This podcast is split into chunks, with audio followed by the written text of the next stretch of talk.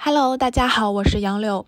最近呢，我们的录制又遇到了一些瓶颈啊，关键在于阿离最近工作实在是太忙了，一直在外地出差，大家都凑不到时间一起录节目，所以我和 Nanki 迫于无奈，选择出走到其他的播客频道去了。开玩笑啦，最近我们俩呢是去开普勒说当了一期嘉宾，录制了播客节目。开普勒说的主播就是之前上过我们节目的开老师啦。在这一期节目里面，我们聊。聊了聊他和他的他这部最近比较大热的台剧，并且从自身出发讨论了剧中和剧外的女性困境。以下为节目内容，欢迎大家收听，也欢迎大家订阅来聊会儿天和开普勒说。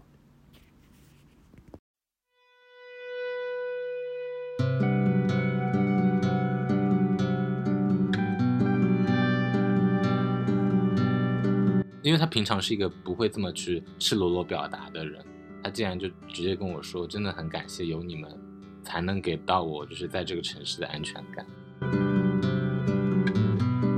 可能这个结局，因为它虽然很好，但是我也知道它其实并不是现实生活中大多数人的结局，所以就是即使看非常圆满的这个结局，内心还是很不舒服。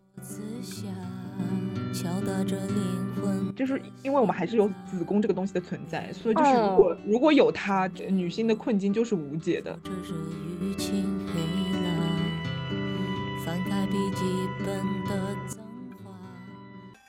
没有人是天生孤独的，在这里总能找到与你默契相投的灵魂。欢迎聆听开普勒说。等不到你，成为我最闪亮的。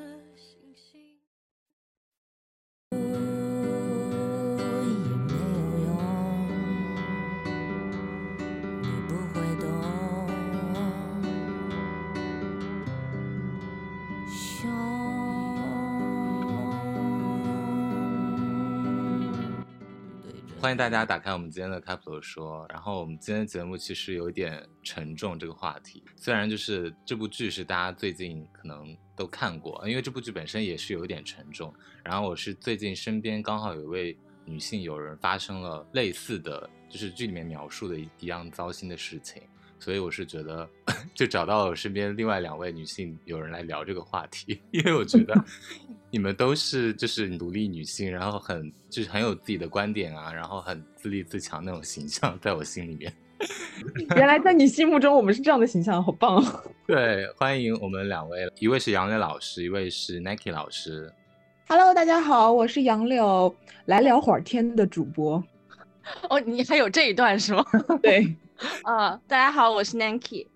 对，因为我刚想说是怎么了解到你们的，就是真实的一些性格啊，包括观点，是就是从你们的节目里面，所以大家也可以去听听看他们的有一档电台，对，叫来来聊会儿天，然后我们等一下也会附在那个 show notes 里面。对，那你们觉得你们算是独立女性吗？在生活里面啊，我觉得我不是哎。你对独立女性的定义是什么？你就问我还是问思想独立啊，行为独立。嗯，但是我觉得可能还没有到我真正觉得独立的地步吧，可能依附原生家庭的部分还比较多。你说经济上还是说 经济上吧？主要是经济上，主要是要还房贷，是不是？这件事情无法独立。对啊，我觉得如果真正非常独立的女性，应该是无论是金钱还是生活都不依附别人吧。但是可能目前还是没有办法跟原生家庭脱离开。对，所以我觉得每个阶段大家对一些词汇的定义都不一样嘛。我刚刚心里闪过的念头就觉得你们是就比较有。自己强势的观点，然后不太会被身边的人的声音所左右的那种感觉，就你们在很多期节目里面表达的，给我也是就这种感觉。对，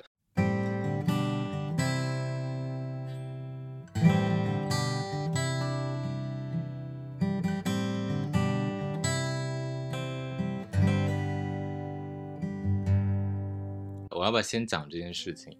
就是我这位女生朋友本身的性格呢，也是那种。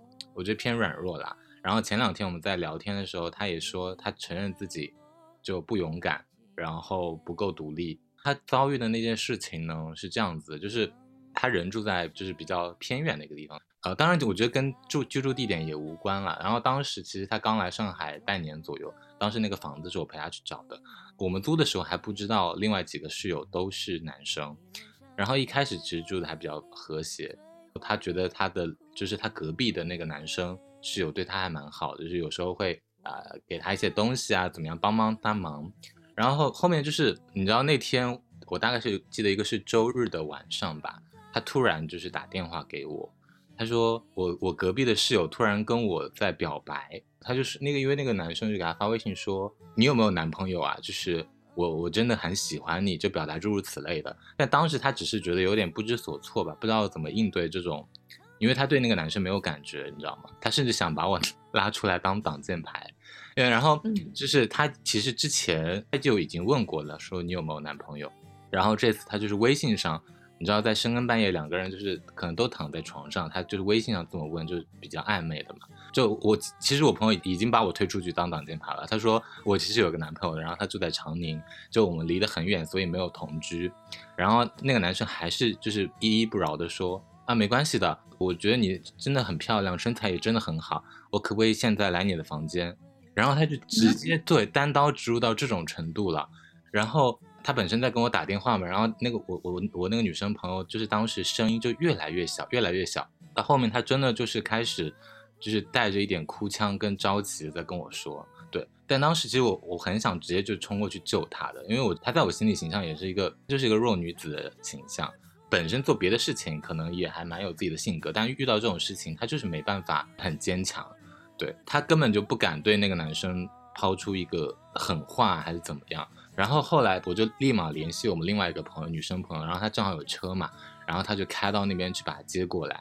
对，我就想知道后来是怎么样解决。对对，然后他就是把他接到我那个女性朋友家里暂住，因为他当时恐惧的程度是已经到了他一个人去住附近的宾馆都不敢的程度。对他就是本身也胆小吧。对，后来他把她接走之后哦，那个男生还是一直在发微信，并且打语音电话给她，然后类似是说就是说。我是真的很喜欢你才会这样说的，就是一直跟他解释。到第二天他醒来，他发现他留了更多很荒唐的、夸张的言论，类似是说：“请你不要这样对我好吗？你这样会毁了我的前途。你这样让我在所有人面前当众设字，我真的就是我无法面无颜面对这个社会了。”然后他说：“如果只要你肯原谅我，我可以立马搬出这间屋子，我保证以后都不再骚扰你。”就这些话本身好像是。就是向好的，但是你发出来就觉得很吓人，因为我朋友根本没有做任何事情，好可怕哦，好可怕。所以我真的觉得这件事情，虽然我们看到过很多剧里面或者社会新闻里面报道的，但是就是在我身边发生，我真的觉得值得来聊一聊这件事情。对，哎，那我提问，就是当时那个男生说我能不能来你屋子，他有采取真的行动吗？还没有哎，就是只是抛出这这句话，就口头上说是吗？可是主要是他那句话性暗示太明显，你知道吗？哇，那还好没有行动，如果行动的话就更可怕了。我的天呐。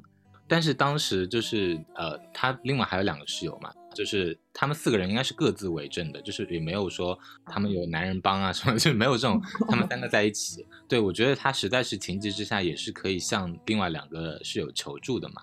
就我觉得那个人也是碍于这个，就是没有直接上手。对，但我是觉得他直接讲出说。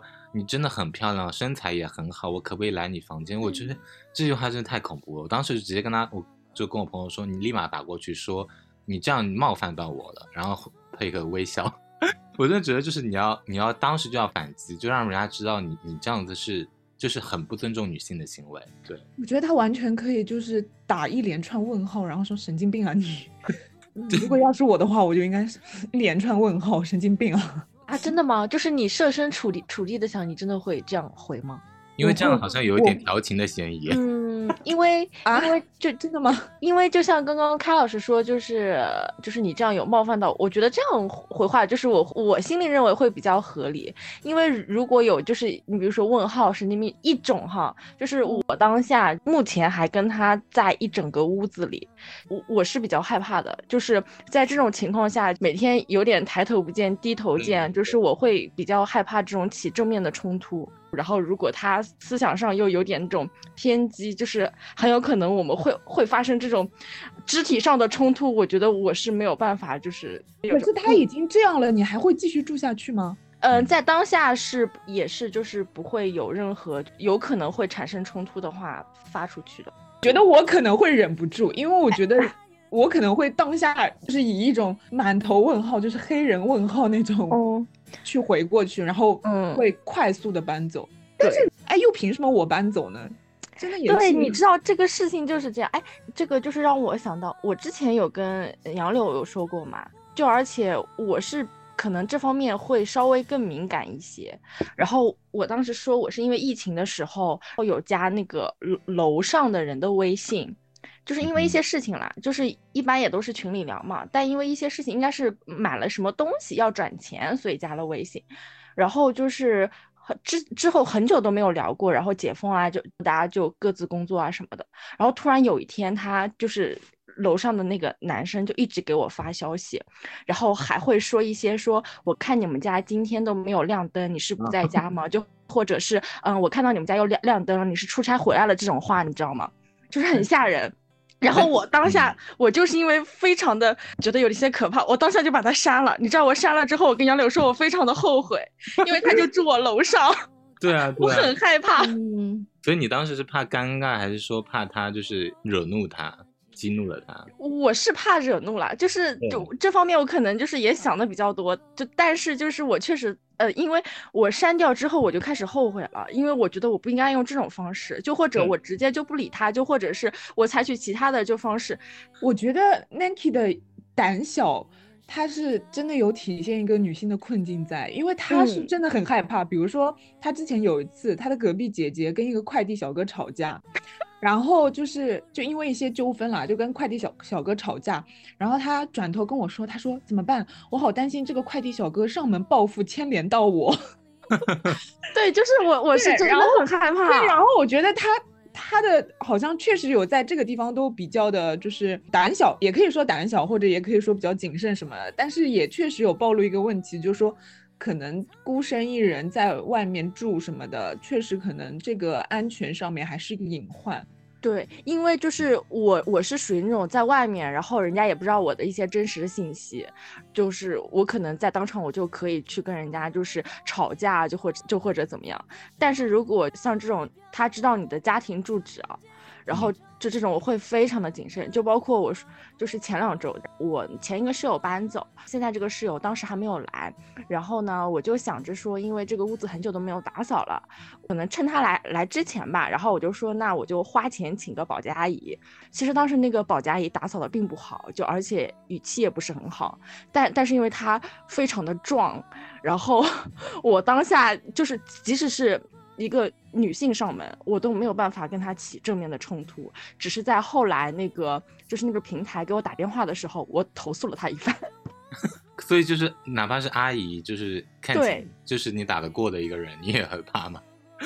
嗯，就是我其实很害怕这种，就是可能如果他看上去会比较柔弱一点，我我可能也不会这么害怕。但是当时那个保家，因为他其实蛮壮的，然后他语气也不是很好，看上去就是也比较就是火爆的那种性格。然后当下即使他打扫的没有非常好，我也 就是什么都没有做，要不然我可能正面就会跟他就是说他几句，然后跟他吵架什么的。其实我是觉得。嗯，刚刚你们讲这件事情，真的不仅是女性的困境了。我觉得也是所有人的困境，就是如果如果是你的话，你独自一个人，然后有个这么壮的阿姨 上门，你会害怕吗？如果她很壮很壮，我也会害怕。就我想分享，顺便分享两件性质相同的事情。一一桩是我今天我今天在我们的小区的业主 叫业主群里面吵架，为什么呢？因为有一个人像发神经似的，一天大概发了二十条，就是他卖东西的广告，不知道他推广什么拼多多链接，一直在发。我就真的看到受不了，我就说这到底是业主群还是广告群？我就说能不能不要一直发东西？然后我讲完这两句话的时候，因为过了大概五分钟都没有人回我，我真的好怕他就是回来报复我。然后你知道我讲讲这个话之前，我还把那个我那个小区本来有备注嘛，就哪一栋几零几，我把那个给删掉了，我怕他找上我们。对，好险！后来后面有人回应我，就我发现这种事情真的是，其实大家心里都有不满，但是就是没有第一个说出来的人。然后还有一桩事情，就是我一个男生朋友，他也是蛮壮的一个人啦，但他昨天说他在那个去健身房的电梯里面被一个之前的店长拦住。还还就是好像架他脖子了，就是为什么？就是因为他之前办了张卡，结果上了一半说不想上了，因为那个人就是可能没有达到他的预期吧。然后这个人就想报复他，最后我朋友报警了，就让警察来处理这件事情，因为他对他有就是恶言相向啊，并且有一些暴力攻击。所以我觉得这真的不仅仅是女性上的个例啦，就是这些事情真的是我觉得大家孤身在外，就是真的会遇到很多这种 危险的瞬间。但是我们刚刚讲那件事情，我觉得比较特别的是。就因为它其实是涉及到性骚扰的范畴嘛，对，因为而且其实我觉得这件事情本身可能到这里就结束啊。后来我朋友就是搬走了，就是我昨天帮他刚刚搬完家，然后你有跟那个人就是正面碰上吗？没有哎，就是 最最好笑的是我们就是呃几个两个朋友吧，本来打算就是帮他一起搬家，然后他说一定要带上我，因为他怕打不过那个男的。就是他会想说，我感觉以开老师的身板，感觉也不是很能扛。对我说，如果我说我也我也帮不上你吧。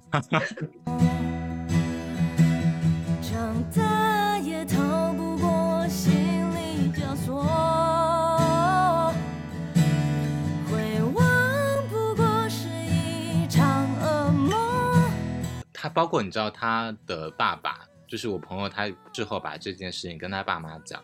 然后他妈的态度可能就是也是那种像他一样就息事宁人的，然后他爸竟然就是指责他，哎，就因为我朋友他的遇到这件事情态度就是避而就是敬而远之嘛，就立刻逃走，逃到我朋友家住了大概一个多礼拜，然后期间就是不回这个男的任何的微信电话，然后就是他爸说你没有你根本就是在逃避，你长这么大了还不能独立的勇敢的处理事情，就说你这件事情根本就没有做完，你要真的去解决这个事情。他觉他爸就觉得说你哪怕去上去跟他硬刚，你就去敲他门，或者你就你就去，哪怕你不放心，你拿拿把刀就是去那个门口跟那个男的对峙，就是说你凭什么凭什么这样讲话，或者说你你到底什么意思啊？就怎么样，就是把这件事情收个尾，就是说也表明你的态度。他就觉得说你这样子，对，因为我发现这件事情就是你们不觉得跟那个我们想聊的这部剧里面，就是呃受害者的爸妈也会对他进行一些指点。然后妈妈可能是相对温和一点，相对能理解、能共情的那个角色，但是爸爸就是，嗯，就是他会对你有更高的期待。可能一开始，当然他一开始没有说不相信这件事情啊，但他就是会对女儿有一些不一样的期待跟看法，对这件事态度上也是。我觉得可能稍微不太一样的话是，呃，你朋友的这个事情，他爸爸是。就是是相信他，然后他可能采取的是一种积极主动进攻的这样的一个模式，说要把这个事情解决。但像剧里面的话，是他们觉得是要把这个事情息事宁人，就是让这个事情默默的过去，这样。嗯嗯嗯。但是我是觉得，就是透露出，就是爸妈在面对这种事情上还是有差异的，特别是我就发现，就是可能真的女性能更能更能共情女性吧，对。深沉在起身，像花从黎明想脱困，想要当最勇敢的人，一起找最初的天真。就我当时其实本来想邀请他来分享这个事情，但是他也确实没有很希望我在公众场合分享这件事情。但我确实，我在这里并不是想。就是因为这件事情本身怎么样，我只是觉得说，可不可以给到我们在听这档节目的女性听众一些好的作用？就是说，你今后万一你真的遇到这种事情，不用那么害怕。那我们要不要给到一些建议啊？因为是不是两两位嘉宾都觉得说，我们干脆就离开好了，就只是逃避？我觉得就他现在这个状况来说的话，就只是针对他这个事情。我觉得好像离开是最为稳妥的方式，哎，嗯。嗯，但是如果他的就是前世有有再进一步的，就是来骚扰啊或者怎么样的，我觉得可能需要的，就比如说家人出面之类的情况。嗯，Anki 老师呢？就这个事情的话，其实我跟杨蓉老师的想法是一样的。当然，对于女性在生活的过程当中，哈，就是给到一些建议的。嗯，一个是我觉得还是希望能够时刻保持警惕吧。就是也可以没 没有必要像我这么警惕，但是我觉得就是凡事还是希望可以多想一下。就是其实现实生活当中嘛，就是谁也不敢保证说我遇到的都是非常好的人。然后第二种就是我觉得是可以借助一些工具的。打个比方，就是比如说，嗯，我因为就是这种邻居的事情啊，然后加上我之前的那个室友快递的那个事情，然后我们就在我们的门上装了一个可视的门铃，然后是可以看到说就是门外一些人的走动的。我觉得就是可以借助。类似的这样的一些小工具，在我们就是觉得我们没有必要走开逃避的这种情况下，然后借助这些工具，也是能够更好的保护自己吧。然后他也是事后你想要去跟他呃理论一番，然后希望他能受到惩罚的时候，这也是一份非常好的证据。嗯，其实你们知道吗？就在这个男生还没有讲出就是你我觉得你身材很好，我想来你房间的话之前，我还跟我这个女生朋友说。其实大家都是 适龄的单身男女，就是有人对你表达好感，我说很正常。然后就算他好像有要接近你的意思，你也不要觉得很反感，你应该 觉得就是有人喜欢，甚至就是觉得开心一点。我还这么跟他讲，就是我是我是不是给他一些不好的舆论风向，还是你们觉得对于男生的好意保持一种怎么样的态度呢？我觉得这个话题又特别像我们上一期就是聊边界感的这个事情啊，对。就是突然又觉得我们好像总是在期待什么罗曼史。你像你刚刚这个朋友的这些故事，如果搬在某一个。小说里面，这难道不是一个罗曼史的开头吗？对我当时在想说，就是他如果没有那么性爱是那么强，他是如果你又刚好喜欢他，其实你们是可以天雷勾地火，说不定就开始了。就如果你真的喜欢他，说不定就开始了。但问题就出在我朋友对他。那我觉得就是爱情，它得有一个什么度，然后才会从就是心动接触，然后变成性骚扰呢？就是某一个什么点上的转变，哪一个点上会从追求变成困扰？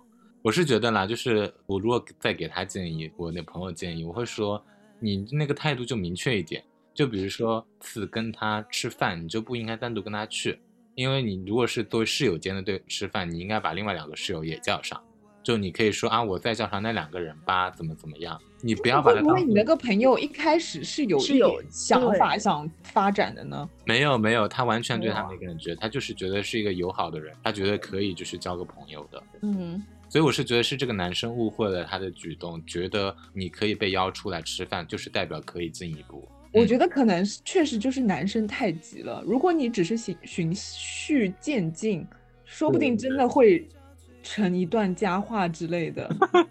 但是但是就是上来你知道就就他就太急了，他就想往床上去。我觉得可能就是 从追求变成性骚扰的一个关键节点吧。嗯，好笑。嗯，哎，因为开老师这个就是我在跟我同事说我之前楼上的那个男生的事情的时候，我同事也跟我这么说，会不会是罗曼史的开头？他说你不要太敏感 了，然后人家只是想跟你聊天，跟你表达好意。我说可跟我聊天可以，但是时刻关注我们家的灯开没开，我觉得这是一种非常可怕的人。所以是不是 Nike 老师对这个邻居也完全没有意思啊？对啊，是这样的，就是肯定是完全没有意思嘛，对吧？就才会这么果断的删掉。但是就是如果你跟我好好聊天，我我觉得我也不会这个样子了。就是有个有一个点，就比如说他跟你聊什么，你会觉得可以成为朋友。嗯，就是除非我非常想跟他成为朋友哈。其实其实所以就是对对方根本无法跟你成为朋友。不是不是不是，我的意思是就是如果想跟我成为朋友，他一定要主动跟我分享很多东西。那那我觉那我觉得你也不会，比如说他每天给你发说，哎，我现在下班了，我正在烧饭哦，看这是我烧的饭，然后或者他跟你说分享，哦，刚刚走过什么就是什么地方，哇，桂花树好香啊，看这是桂花，我觉得湖南姐会说神经病。哎，但是这种我都会回，就是我不会直接删掉。就那当然了，他他就是你删掉是因为你觉得好像人生受到了威胁，这个威胁是没有了。但然，其实关注 关注这件事情，我是觉得放在一个如果两个人互相有好感的身上，那个女生会给她的闺蜜说：“你看她好细心哦。”对啊，她一直在等我有没有回家。双标双标，大家都是老双标人了。走，我觉得我觉得关键可能就是你对他有没有意思吧。如果如果你有意思的话，他做什么都是对的；他没有意思的话，他做什么都是错的。哎，但这也是最近我跟我一个同事聊的聊天的时候讲到，就是说对于性骚扰的定义，其实。并不是在于他真的做了什么事情，而是你觉得你心里觉得被骚扰，那他可能就是在骚扰你。就是虽然这个定义有点霸道，就是你你拿这个去打官司，你不一定会赢，但是你是可以就这么去界定的。就是如果他的言语上啊怎么样，嗯，那不然怎么会叫有一个词叫聊骚呢？因为就比如说聊骚这个词，它就不是性骚扰吧？就是就是如果是你来我往的在那边聊骚推拉的话，就他就是一个暧昧的状态吧。这才动人我想我能温柔的承认，我有过完整的人生就我们直接就开始聊这部剧。我觉得这部剧应该播到现在，因为它已经不在那个我看豆瓣的热搜，包括微博热搜也没有了。就是应该大家所有人都是感兴趣的都已经看过了吧？那我也是刚逼那个 Nike 老师看完。对，因为 就是我跟杨柳也说嘛，就是我一般我是一种逃避的心态，就是任何可能有点压抑的剧情，就或者是就是让人看了可能比较悲悲一点的这种。我其实都一般都会主动拒绝去观看的，包括书啊、文章啊、视频啊、图片，我一般都会逃避、避开。对，所以我一直说他在内娱的傻白甜里面沉沦。所以就是觉得现实世界已经够糟了，就不想让让剧里面就觉得这个世界更加糟糕。对，就虽然就是这部剧的题材可能让你讲压抑，但 overall 这部剧还是很不错的吧？嗯，因为我是。一开始我就有做过一篇推文嘛，嗯，对，大家可以关注那个杨老师的 资源公众号。如果想看这部剧没有那个资源的话，他的资源整理的非常全，非常好，是的，对，嗯，我可以说一下这个就是心路历程，因为我特别喜欢那个徐伟宁，徐伟宁。对，然后他当时就没上这个剧之前，我就知道有这个剧，然后我当时就已经默默的把它放进的就是待看片单里面。然后后来就是出了这个剧之后呢，我先因为我首先先刷了一下那个豆瓣的评论，我发现好像评论不是很好，就是他刚刚上的时候就有人在里面评论，就是说什么就是诈骗剧啊，就是浪费卡司什么的。然后我就在想，这么不好吗？那我先放一放好了。然后后来是。他那个口碑有慢慢的发酵嘛，就是就大家都说它很好什么的，然后我再重新把它拿出来看的，然后我觉得看完就是一个感受，就是，哎，我不知道你们之前有没有看过那个房思琪的初恋乐园，我没有，其实，嗯嗯，然后我当时不想看，对，然后我当时就在想，我想这个剧就是个房思琪的初恋乐园的那种影视化。嗯，就那那种感觉，对，很多人我也看到很多人这么说，对，嗯，但是我看评论就有说，其实呃，房思琪这本书比电视剧还要更令人就是看看了之后觉得难过。对，因为什么？因为它这个电视剧它包装了一个悬疑故事的一个外壳嘛，等于是对吧？就是你突然一天醒来，就是有一种穿越的感觉，对吧？回到你的。嗯，而且是一个平行的世界，就是你突然之间就不是你了，然后你的你的家人、你的朋友，对吧？就是都大家好像都怪怪的，在在隐藏一个秘密，然后你是，而且还卷入了什么杀人事件，就是它等于它套了一个壳，然后前面的剧情就好像可以让大家觉得，哎，好像是一个悬疑故事或者怎么样的。但是房思琪她就不是，她就是一个很赤裸的，把自己揉碎了。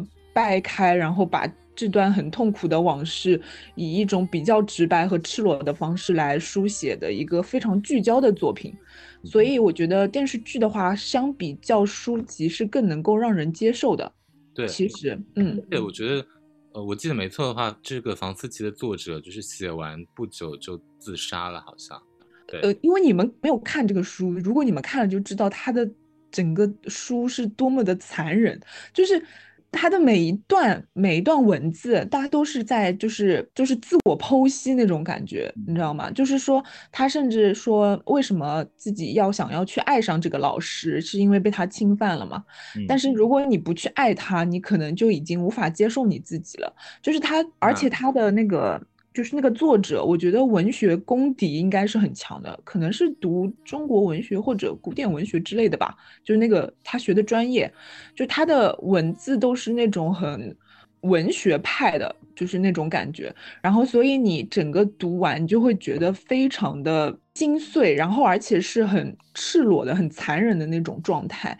但是，我觉得电视剧已经给了很多的温暖吧。对，我刚想说结局，是因为我觉得无论怎么样，电视剧里面两个人，女主跟那个严胜华两个人都走出来了嘛，最后拥抱了，相对，嗯，对。但其实那本书的作者最后其实还是。不不知道他有没有走出来，反正他结局是悲凉和唏嘘的。看来是没有走出来，对，但还是让人很心痛，就是结局就很心痛。对，嗯，然后而且我觉得就是之前看的时候还有一个比较觉得难受的事情嘛，就是他在里面，他不是其实是一个解离症嘛，啊，我是通过这部电视剧知道的解离症。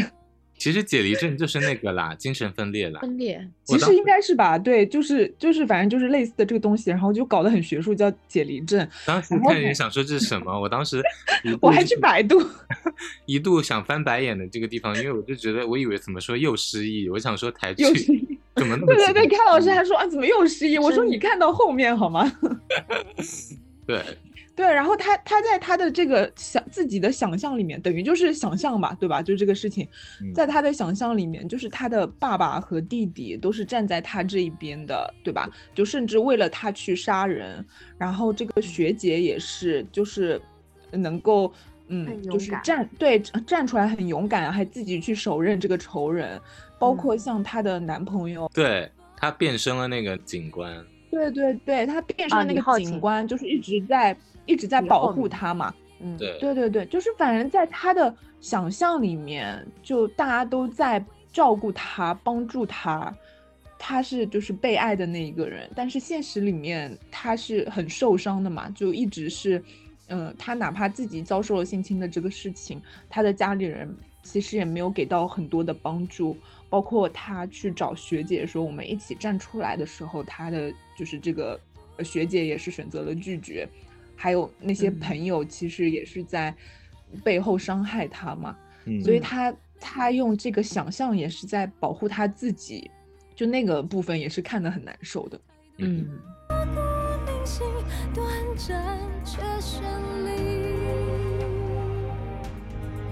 穿越时空光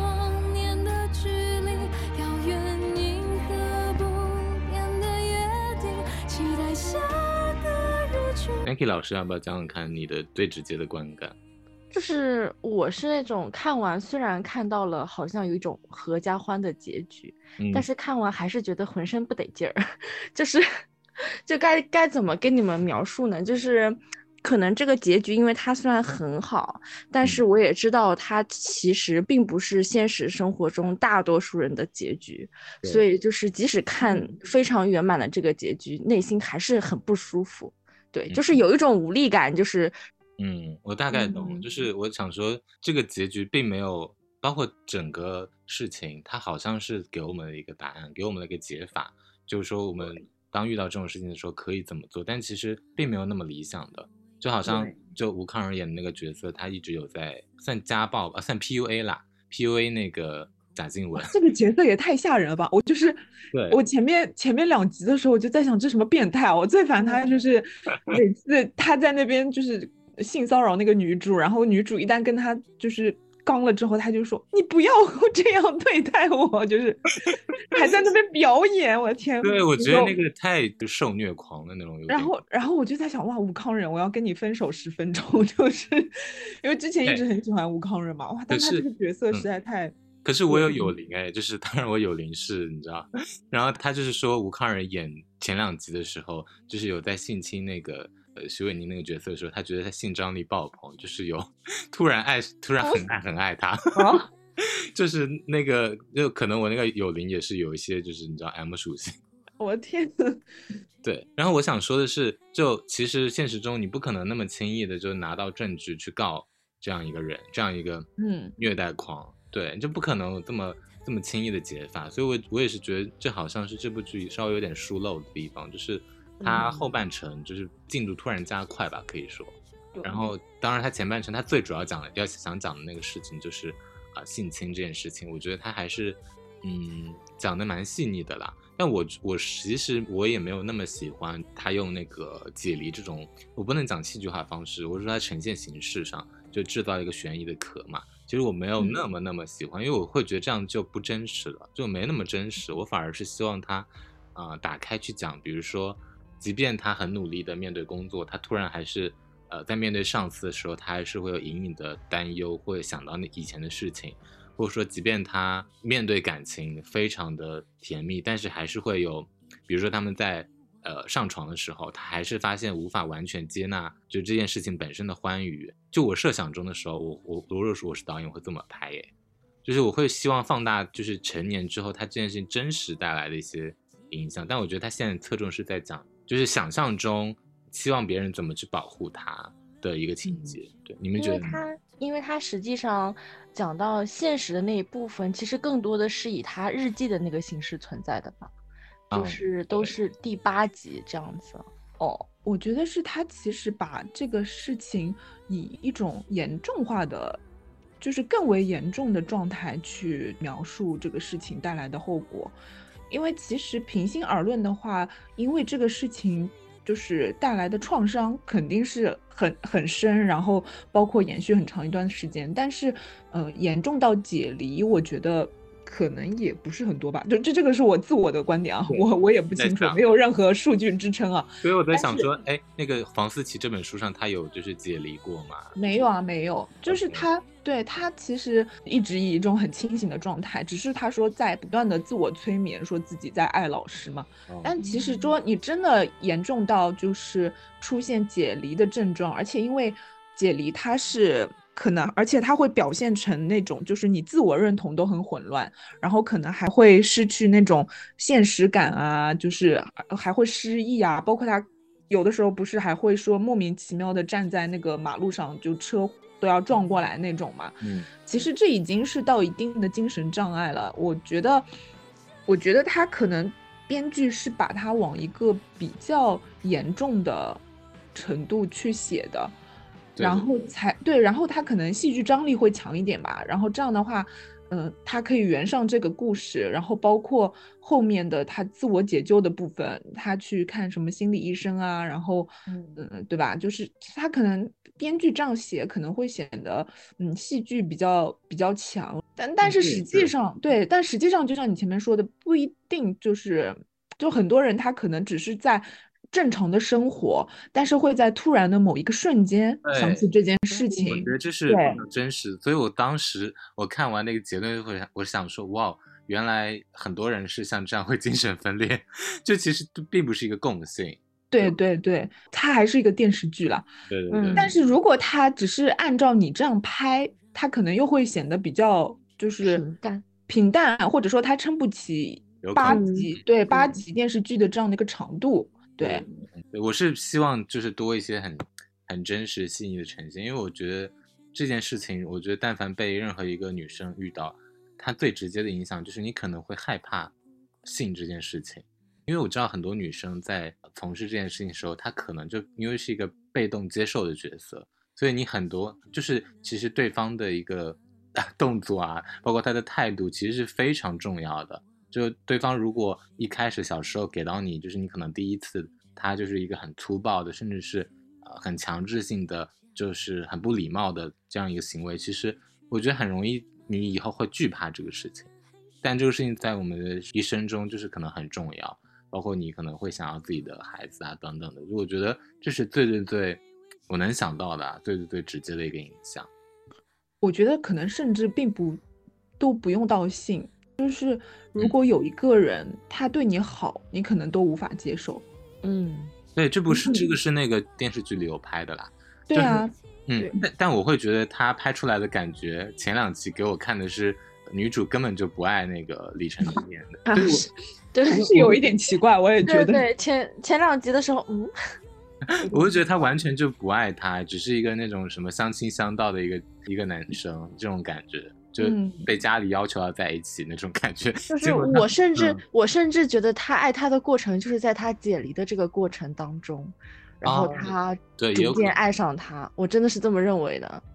嗯，是我觉得他可能就是想表达的话，就是就是自女主一直是有在喜欢爱着她男朋友，但是因为这件事情，所以一直在把它往外推什么之类的吧，就感觉可可可能编剧想表达这样，对，但是前面确实表现的实在太过冷漠 对，就男主都像舔狗一样，就是，对啊，然后一直说我不需要你，我觉得。如果你真的遭遇了什么，可能不是说会说出这么冷漠或者决绝的话，哎，这就是不爱的人说出来的话。就就是如果你真的这么不需要他，前面为什么要在一起啊？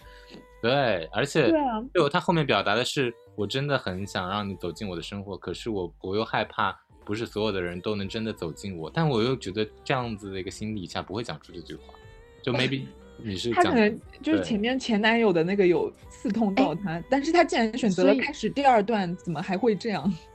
所以就是他跟呃那个前男友分手，我其实那一段我也不是很理解，因为我感觉他拍的就是他前男友其实之前对他很好，突然就说有有一天就说受不了这个重压了，就是啊哦，就是我可能对于这种他本身恋爱的这种情感的转变，然后以及从。从前任到下任，就是这方面，因为我实在是，我可能有点没太理解。不是，她前男友是这样的，就是前男友知道了她的这个事情之后，不是一直说没关系啊，我会帮你啊，就走出来什么的。但是她当时已经有那种就是解离的症状啦，然后有那种就是人格上面的障碍，然后她好像一直是在，她不是有一个台词吗？就说她说我好像被困住了。嗯，就是她的人生卡住了，就是一直卡在原地嘛。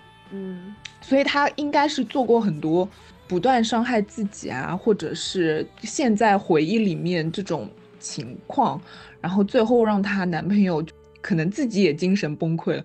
这就像之前我们跟开老师聊的那一期，就是朋友里面，就是如果你有一个朋友每天都在跟你分享负能量，嗯。你也会受不了这个朋友吧？对，就是你会想要离开他。就是他，如果你的女朋友每天都在现在就是过去的情绪里面，然后甚至会伴随一些人格障碍和身体伤害这样的举动。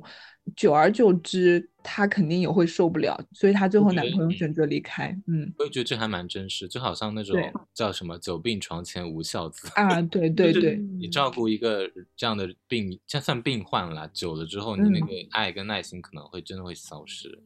对的，对的。嗯，那她为什么又要跟她那个李浩明在一起啊？爱情嘛，我就其实这个点我也不是很理解。比如，对他已经选择在一起，那你也得就是尝试打开心扉啊，不然是怎么就是当下荷尔蒙就就是一激动，然后他说哦好的我们在一起吧，然后之后就每天都说我不需要你，也很奇怪。然后再加上，然后李浩明他是如何了解到就是他的心理也是江源告诉他的。就是我对啊啊，这个啊，就是我对于就是这些，我觉得好好奇怪啊。嗯，就是那个女主还是没有敞开心扉嘛，其实等于是对对对，相当于她是没有敞开心扉。嗯，而且谁我如果分手，我绝对把日记密码改掉，哎，很可怕哎。这年头怎么还会有人写日记啊？上传到 iCloud 这边，正正经人会写日记吗？哎，真的有，真的有，我有朋友真的有。啊，是是是那种手写的，还是说会写在什么什么文档里之类的？好像真的有人手写，然后有哎，真的有这样的有这样有保持这样的习惯，嗯嗯嗯，这点是可以的啦，真实的，挺佩服的。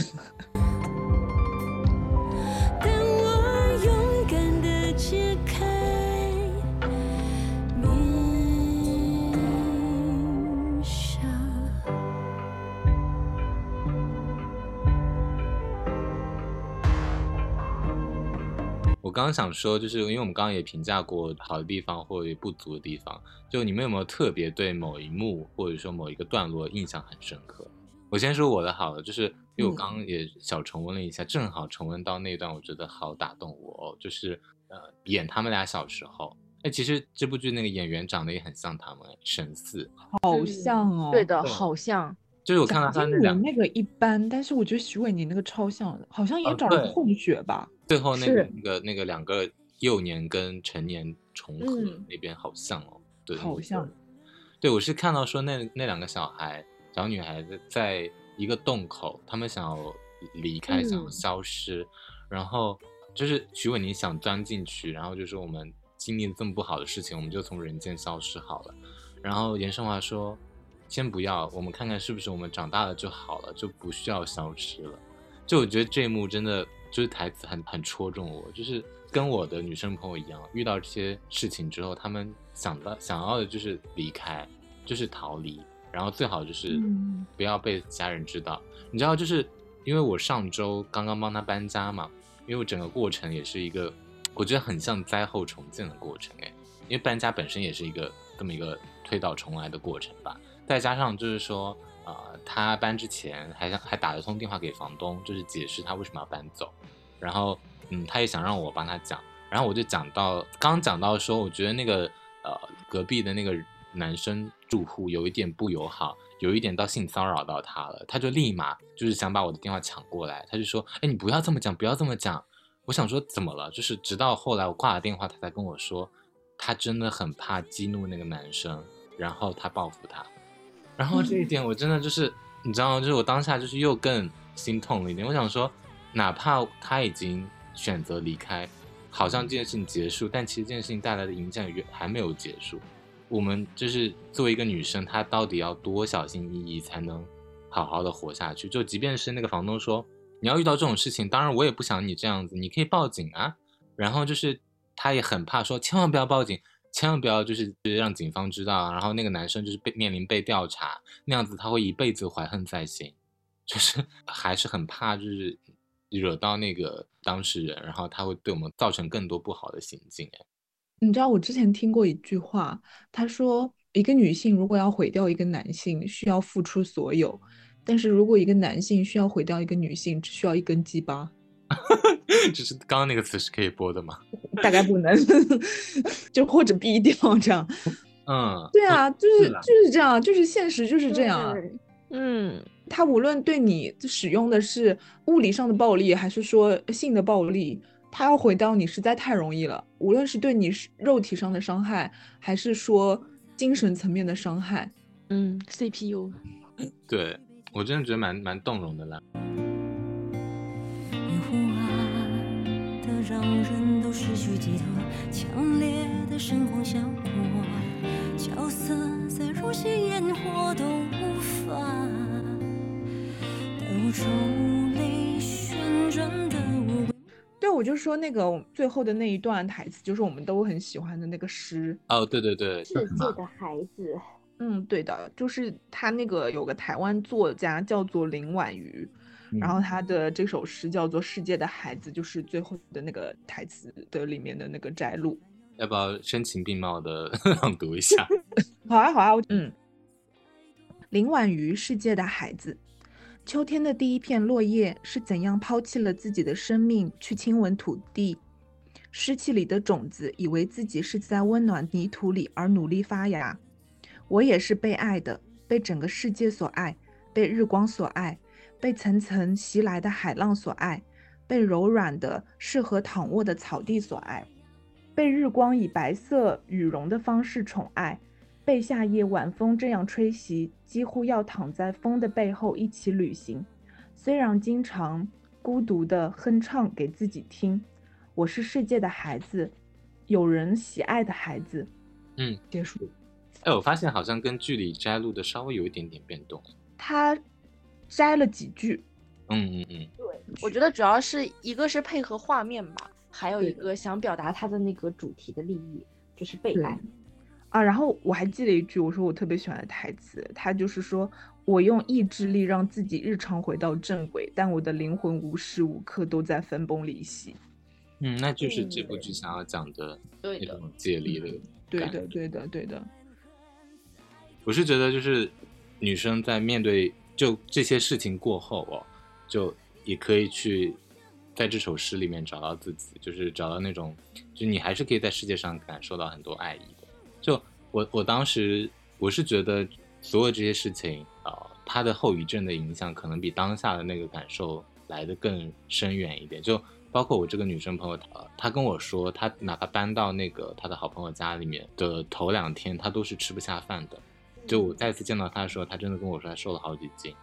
就是我发现这些事情，就是就像余震一样，它会有一些后续的影响在你的心里面。所以我是觉得，你我们过后也要给到他们很多发自内心的关怀啊、陪伴啊等等的。我而且我觉得就是家庭的支持还是很重要。嗯，没错。对，像像比如说电视剧里的这个事情，他伤害这么大，百分之五十来自于老师对他的伤害。还有百分之五十就是来自于家庭嘛，嗯，就是像这个诗也是说，就是我们是被爱的嘛。就如果你时刻想着你还是有人，嗯，给你兜底，嗯，可能真的会好，心里会好过很多。就是无论是什么事情，可能严重一点，像这种心情，还是说一些比较小的小事，难过的时候想，就是真的还是有人爱你，有人给你兜底，就感觉是不一样。对他当时就是我跟另外一个朋友去接他，他就说。因为他平常是一个不会这么去赤裸裸表达的人，他竟然就直接跟我说，真的很感谢有你们，才能给到我就是在这个城市的安全感。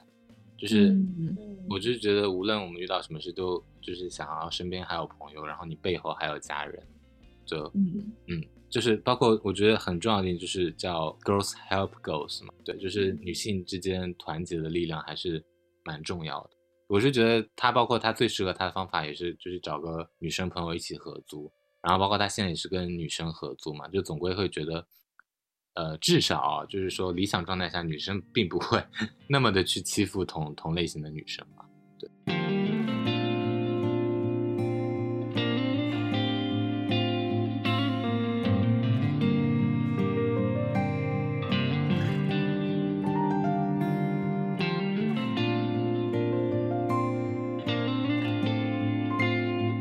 刚刚其实已经聊到蛮多，就是女生遇到的一些困境啊，比如说什么性骚扰，或者说遭遇的一些可能，我不知道你们会有这种在职场上的一些性别歧视这种事件吗？嗯，我们公司很少，因为我们公司女性非常多，然后女性领导也很多，并不存在什么性别这样子的一个 歧视与偏见哦。呃，我我公司也还好，因为我们是广告公司嘛，就大家都是那种自由平等的感觉。就不会有这种，啊，对，就是 LGBT 人群完全不歧视。嗯，杨杨老师呢，我是不是在这种国企还是这种企业里面会有一点这种刻板印象啊？嗯，因为我们公司也不是国企，所以，但是我觉得，因为我们都不在传统的男性的主导的场域里面啊。嗯，对，就是就像你刚刚说的，比如说国企。比如说事业单位，就是体制里面，就你哪怕是私企，你不得不承认，男性爬的就是要比女性快。嗯，好像说到这里，我发现我们广告公司也是，就是你会发现做到最上面的，对啊，我们叫他 GM，就是最大的那个老板，他基本上都是男生。对你，你，你这个东西，你这是毋庸置疑的。你就看那个前段时间开会。他出的新的领导班子，所有的女性，他旁边都有个括号，叫做“女 女”。对，女性跟少数民族一样，都需要特别备注。你就知道，在我们国家，永远职场这个东西，它就是男性主导的。嗯，可能就是像我们的那些公司，女性还比较多，对吧？但是你去看大老板、大领导，有多少个女的？是。我是觉得，就是能做到，可能人数上面有一些差池，我们都是还可以接受的。但是就是说，有没有一些，比如说在去竞争同一个岗位的时候，会考虑到啊，你是不是呃到了那个适婚年龄，然后或者说刚结婚可能会啊怀孕休产假，然后就会因此去优先考虑另外一个候选人，就有没有这种事情？我觉得都不用到适婚年龄啊，就比如说我们公司前段时间他新想新招一个岗位，然后他们都说招个男的，哪哪种类型的岗位？就是剪视频的，就是是说一定要招男的，还是大家希望招个男？大家希望招男的，因为女生太多了啊，那这也是可以理解了。就是嗯，难道你不是应该要看这个岗位匹配程度或是怎么样的吗？大家就上来说招个男生。嗯，当然你不是刚刚有前情提要吗？就是说女生比较多，因为我有的我有时候看一些岗位，他也说只招女生，什么岗位会只招女生啊？会有啊，就是呃，比如说他做化妆品的或者怎么样，他就只要女生哎，或者说呃，他有的可能就是因为呃男生太多了，或者说他这个职位就是需要女生。这个不一定是社交歧视的范畴啊，但是真的确实就是刚刚像杨老师讲的，就是大大环境中，作为一个团体来讲，女生就是没有男生那么的强势，在整个职场上。哎，就是我也搞不懂，反正就是好像男生和男生之间抽根烟，他就觉得哎就好办事了，嗯，然后就说嗯机会就会能给到你。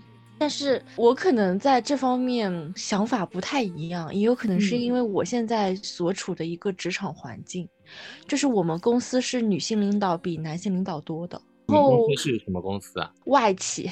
对，然后就是现在更多的一个涉及到你升职加薪的，也不仅仅是性别，就是。一般都是看关系好不好的，就是我觉得对，然后跟性别其实，嗯，差别并不是很大，因为也有男老板非常喜欢某个男员工，就或者女老板非常喜欢某个女员工，就是他们可能本本身或多或少有可能是存在一些利益关系，但有可能就是大家看对眼了，大家觉得彼此很合拍。嗯，我觉得既然我们没有身边没有太多这样的例子，我觉得也算是个好事了。对。因为这部剧，我觉得它也反映了这个事情，然后不仅反映了女性的问题，它也反映了就是有男员工遭到女上司的那个性骚扰。嗯，对我我也是跟大家讲说，我目前也没有还没有遇到过这种的事情，所以我是觉得可能也是整个职场环境有在转好的一个标志了。然后我是觉得这部剧它因为想讲的东西太多，我也是觉得上嗯是杂了一点感觉。对，就是对中间讲到那个两个女闺蜜的遭遇的事情，我是觉得你也没有把这件事情做一个很好的 ending。我是我也是有一点就是觉得嗯有点莫名啊，就是所以最后那个闺蜜她们在她解离的那个世界，我也不知道最后的结局是怎么样。对我也不知道她那个视频传出去之后怎么样了。只讲到没没有结局吧？对，然后在最后现实的一个就是 ending 当中，也是说因为有跟自我做和解，所以大家也可以开心的聊天。这样，对，其实因为就是现实，她的闺蜜是伤害了她嘛，就是把她的这个事情说出去了，所以在她的解离的想象里面。一个一个女生是很想帮他嘛，嗯，有跟另外一个女生说这个事情，然后说怎么去帮助他，然后另外那个女生虽然把这个事情说出去了，但是她也是保，就是类似于是一个好的出发点嘛，就是可能。在她的想象里面，她也希望是。友情并没有伤害她，嗯，就是这种感觉可能。那我其实会有这样的一个问题哈，就是因为她最后的那个结局是她可以跟她的闺蜜心平气和在那边聊天啊，然后大家也很开心。但是实际上，在我看来没有必要啊，我也觉得没必要。对闺蜜，因为我觉得她可以跟自己和解，但不一定一定要跟别人和解呀。嗯嗯嗯。你要是跟闺蜜都和解了，你干嘛不直接去跟那老师师母和解啊？也是有病，对啊，那我就没有必要。而且，而且我是想突然想到说，这部剧的结局其实是就是谢志忠嘛，就是那个强奸他的老师还活着的。对对对，我不知道大家对于这个结局是满意的吗？还是说你们希望就是编剧把他写死？我倒是没有想过会把他写死，我觉得写死反而又有点虚假了啊。因因为现实的话就是这样的啊。你做了坏事的人，反而可能活得很好。他其实，我觉得编剧把他写成什么瘫痪、中风，其实已经有一点天道好轮回的意思在里面了。但是现实可能比这个东西更对，可能很多人反而活得很好，依旧是道貌岸然的享受着社会地位或者怎么样。因为往往可能对你进行侵害的那个人，社会地位是不错的，他才以一个。强势的身份来对你进行欺压嘛，对吧？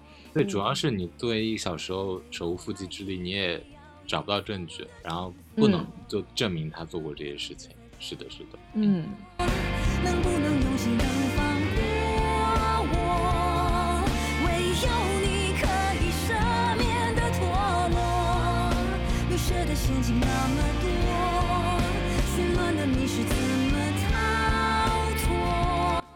好，那就谢谢我们两位女性嘉宾跟我一起分享这个话题，因为也是最近刚巧在看的剧的内容，就是也在现实中有佐证，就是我们女性真的还是会在这个社会独立生存，遇到很多问题。然后我们也是谢谢两位嘉宾给到一些好的建议啊，因为最近 你知道，这个社会也是有点动荡，就是我们在生存的环境里面，就希望大家能够自由、勇敢跟平安吧，就是给大家的祝福，嗯。好，谢谢两位。平安健康，平安健康，拜拜，拜拜，拜拜，拜拜。